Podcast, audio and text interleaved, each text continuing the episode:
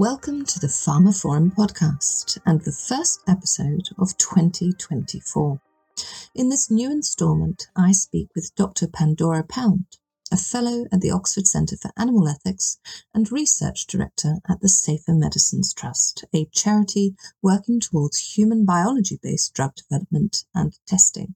Our conversation dives into the limitations of animal research when it comes to drug development for human health, looking at the importance of species differentiation within that and the nuances of regulations and legalities. We also explore alternatives permitted by advancing technologies, such as organoids or organs on a chip, and even AI approaches and the practical benefits of a shift in this direction, as well as towards more personalized medicine and indeed prevention. The episode hopefully provides food for thought at the start of a new year, positing as it does how cutting out the animals in research could in fact improve chances of success in pharmaceutical R&D. If you're tuning in, thank you for listening. This is your host, web editor Nicole Raleigh, and today I have with me as guest Dr. Pandora Pound, a fellow at the Oxford Centre for Animal Ethics and research director at the Safer Medicines Trust, a charity that aims to improve the safety of medicines by facilitating a transition to human biology based drug development and testing. Welcome, Pandora. Hello, thanks for having me, Nicole. So, today we're going to be discussing why medicines and pharmaceutical drugs have progressed so little in the past few decades and asking just what is holding back their development.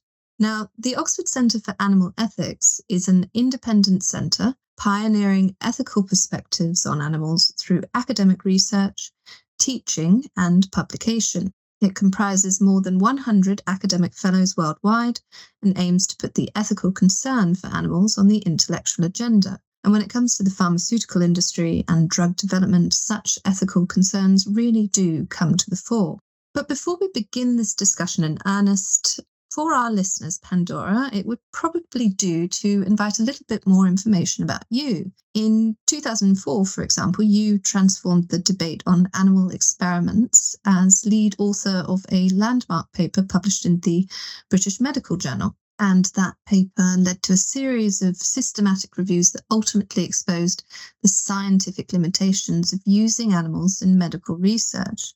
Additionally, earlier this year, you published the popular science book Rat Trap, published with Matador, in which you comprehensively dismantle the case for animal research and showcase some awe inspiring technologies that will effectively bypass animals and, here I quote, revolutionize medicine once we escape the stranglehold of the current paradigm. So please tell us more. Thank you. Thank you for that lovely introduction. Yes, well, I, I mean, I really wanted to write Rat Trap because I felt there was a lot of evidence building in the, you know, scientific journals and so on I wanted to get out of those scientific journals and into the hands of the public, really.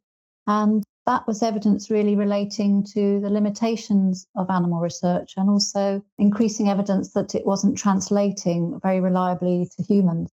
So, um, yeah, that, that's it in a nutshell about why I wanted to write the book why I became interested in this whole topic um, was really goes back to the late 1990s when um, I was working as a postdoctoral um, researcher at St Thomas's Hospital Medical School in London.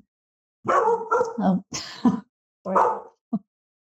And with a pause for Wilbur the dog to have his says also, Pandora, please continue. So, um, yes, I was working as a postdoctoral researcher at St Thomas's Hospital Medical School. Um, my background's in social science, and I was actually working um, with a team of people on stroke at the time. Anyway, my um, office was quite near the animal lab, and um, I used to walk past down this long corridor past lots of closed doors, and it took me a while to realize that these doors didn't have any sort of identifying nameplates or anything on them, and they were always locked. And there were these sort of service tunnels also that used to run underneath the medical school. And every now and then they would pop up, and very occasionally I would see animals being brought in or out. But it got me thinking really about this whole subject. And as a researcher, you know, I was quite curious about it also because it was quite a taboo subject. And so I went to look at the literature and to see if there was, you know, robust evidence about its benefits for humans, because that's the angle I was interested in. And I found at the time that there was really some very general statements, you know, such as it was responsible for all medical progress of the last century and so on, but without any really strong, robust scientific evidence to support these statements. And that's really when um, I got together with some other researchers and we began to look at this and then make the case for systematic reviews, really, to try and locate some more robust evidence, really, in the field. So that's um, and that's how we came to write this paper in the British Medical Journal in 2004. And um, yeah, I've been sort of interested in in that ever since, really. Thank you. So let's start at the foundations, perhaps, of this topic, and that topic being animals in medicine research. Thinking about it, what, in your opinion, is holding back drug development when it comes to this? I, th- I think it is mainly a reliance on animal research because it's very problematic because of the differences between the species. It means that um, drug development can't progress in a very reliable and consistent way because there are always going to be uncertainties introduced by species differences. That's not to say that animal research has never been associated with any medical advances. It's just that it doesn't do so reliably and consistently. And we can see that in terms of the low rate of, of drug approvals in relation to the, you know, the, the trials that have started. And so for me, it's always really been about, it's not really about, you know, improving animal research, improving animal models, because I think that even if those are improved, there's still going to be really a problem because of, there's always going to be the uncertainties of species differences, which is a fundamental issue, I think, which always introduces that uncertainty.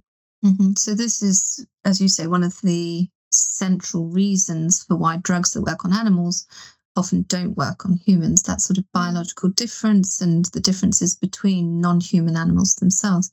I mean it's mm. often said that a lot of mice have been cured but not much else. So i was wondering if you could provide an example of when drugs were approved as safe after animal tests. You just said a minute ago mm. there were very few um, but if we pause also to think that in those that were approved as safe after animal tests, some were later found to be harmful to humans. Indeed, over 90% of drugs that have been tested for safety and efficacy in animals go on to fail when tested in humans, don't they? Yes, um, even more than that. I think it's like 92% or something now. Oh, wow. Okay. Um, but yes, I mean, to go back to your earlier question, I think it was an arthritis drug, um, Vioxx, was approved and licensed for use in America um, and had to, be, had to be withdrawn because it ended up causing thousands of excess cases of coronary heart disease, some of which were fatal. And this was a drug that had gone through all the tests and had actually been found to have a protective effect on mice, I think, on their hearts. And so it was having a very different effect on the hearts of humans. There was also um, troglitazone, uh, which was developed as a drug for diabetes. Again, it passed all the animal tests. It was released, I think, in the late 90s in the United States. Had to be withdrawn a couple of years later because it was causing liver damage in humans.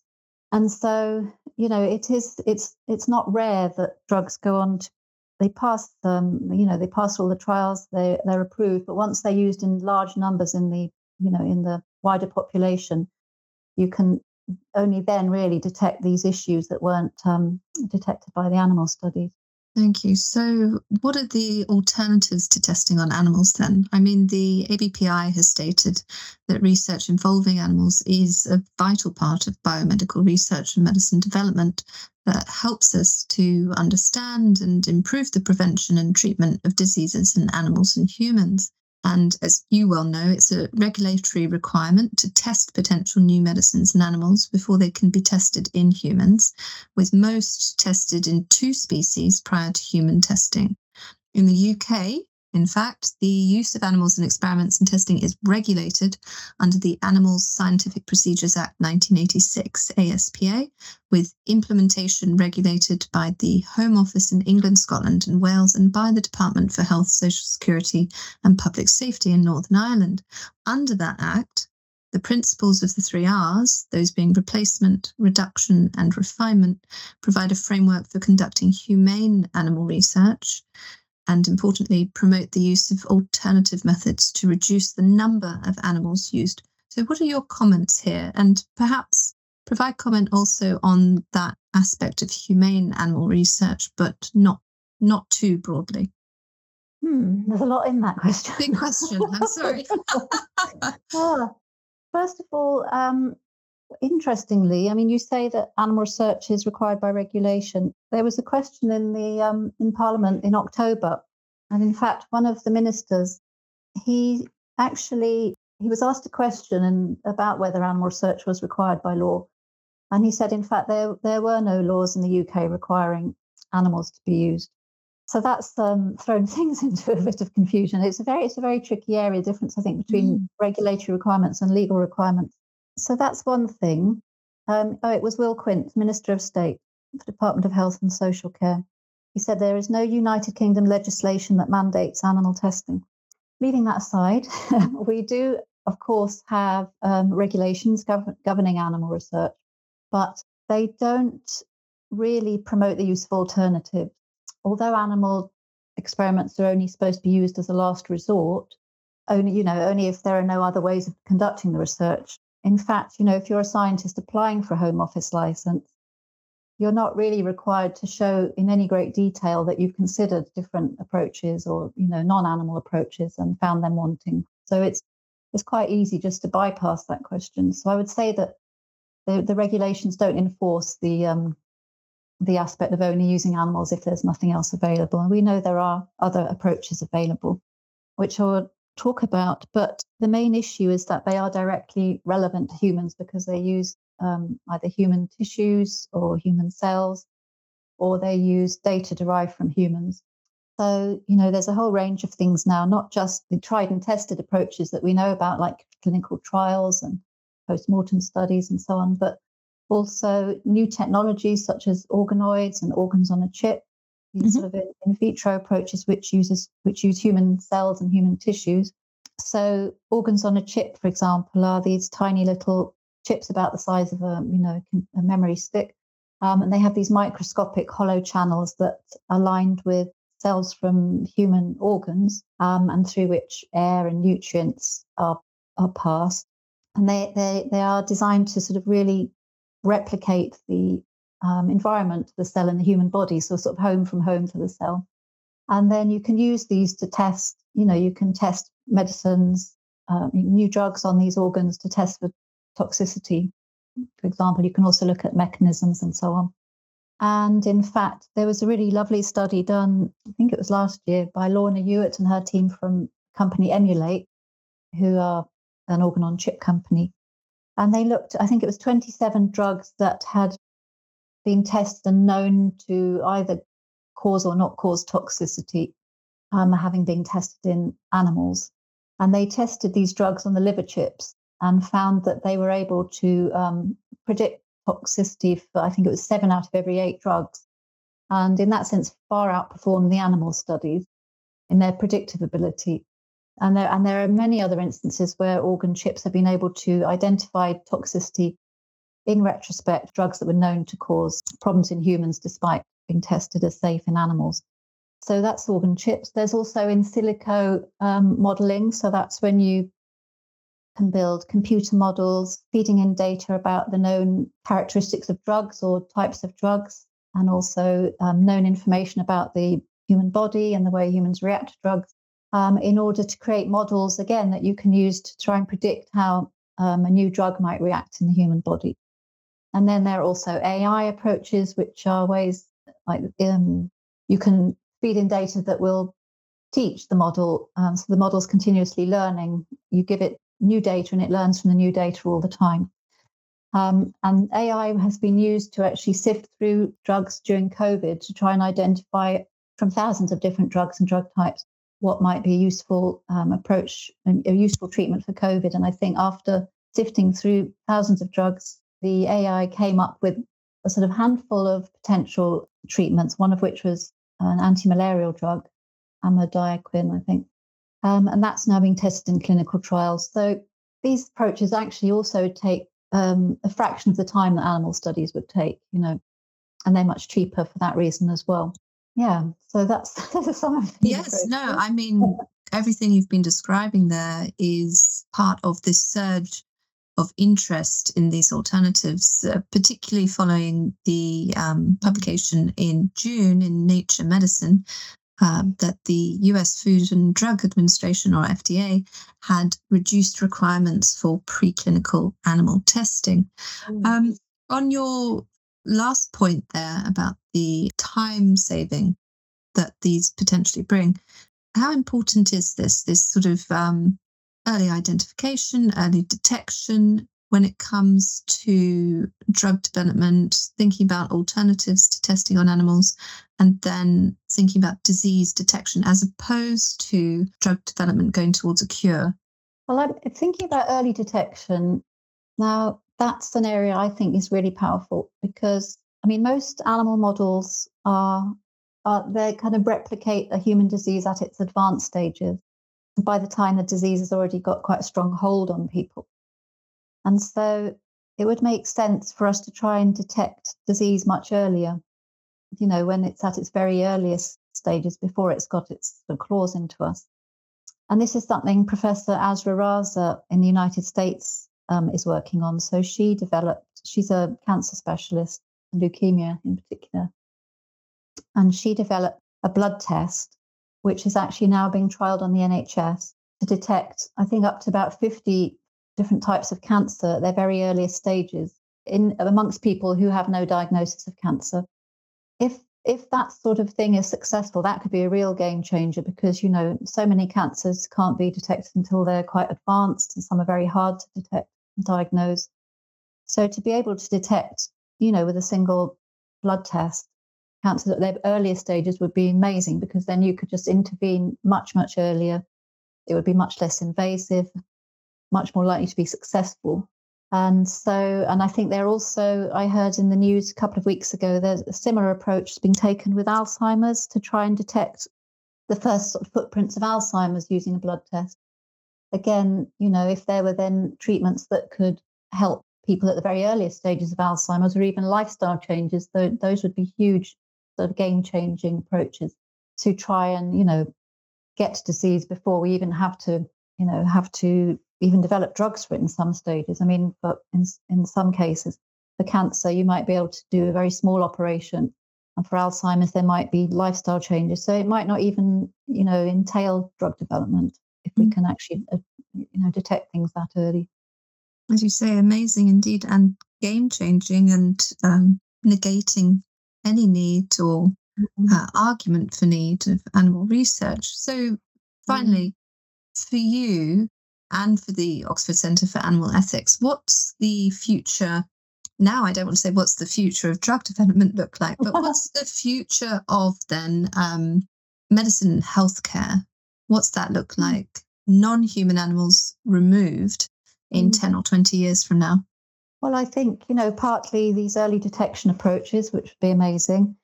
Also, you know, precision medicine, where we can actually develop treatments that are going to, you know, we're going to be able to identify how a, a drug might interact with a unique individual sort of genetic makeup and so on. I think there's already work being done on um, looking at the particular qualities of a, patient's tumor, for instance, so that the, the very specific drugs can be used to try and treat that person's tumor. So personalized precision medicine, these early detection, and then of course, then when it comes to drug development, using these very human relevant approaches such as organs on chips, in silico models using human data that you know that we've accumulated over decades now, alongside all our you know tried and tested approaches like prevention, epidemiology, clinical trials, and so on. And I think you know not only would that mean that we, animals don't have to suffer. It would also, I think, and we think at Safer Medicines Trust, mean that you know we'd have a much greater success rate in treating humans.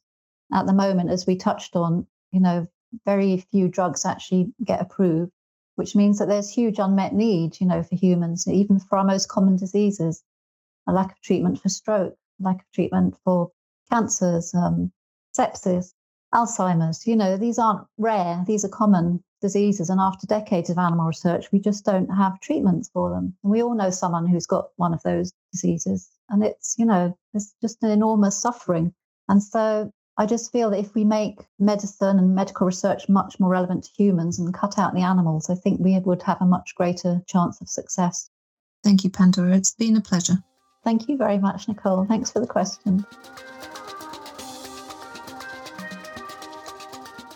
So that concludes another episode of the pharmaphorum podcast. You can find out more information about this episode, including a download link and information about previous installments of the series at pharmaphorum.com forward slash podcasts. The pharmaphorum podcast is also available on iTunes, Spotify, Acast, Stitcher, and Podbean where you can find and subscribe by searching for pharmaphorum. Of course, don't forget to visit our website itself, where you can sign up for daily news and analysis bulletins, and follow us on Twitter, or X nowadays, at, at pharmaphorum. That's all for now. Thank you for listening.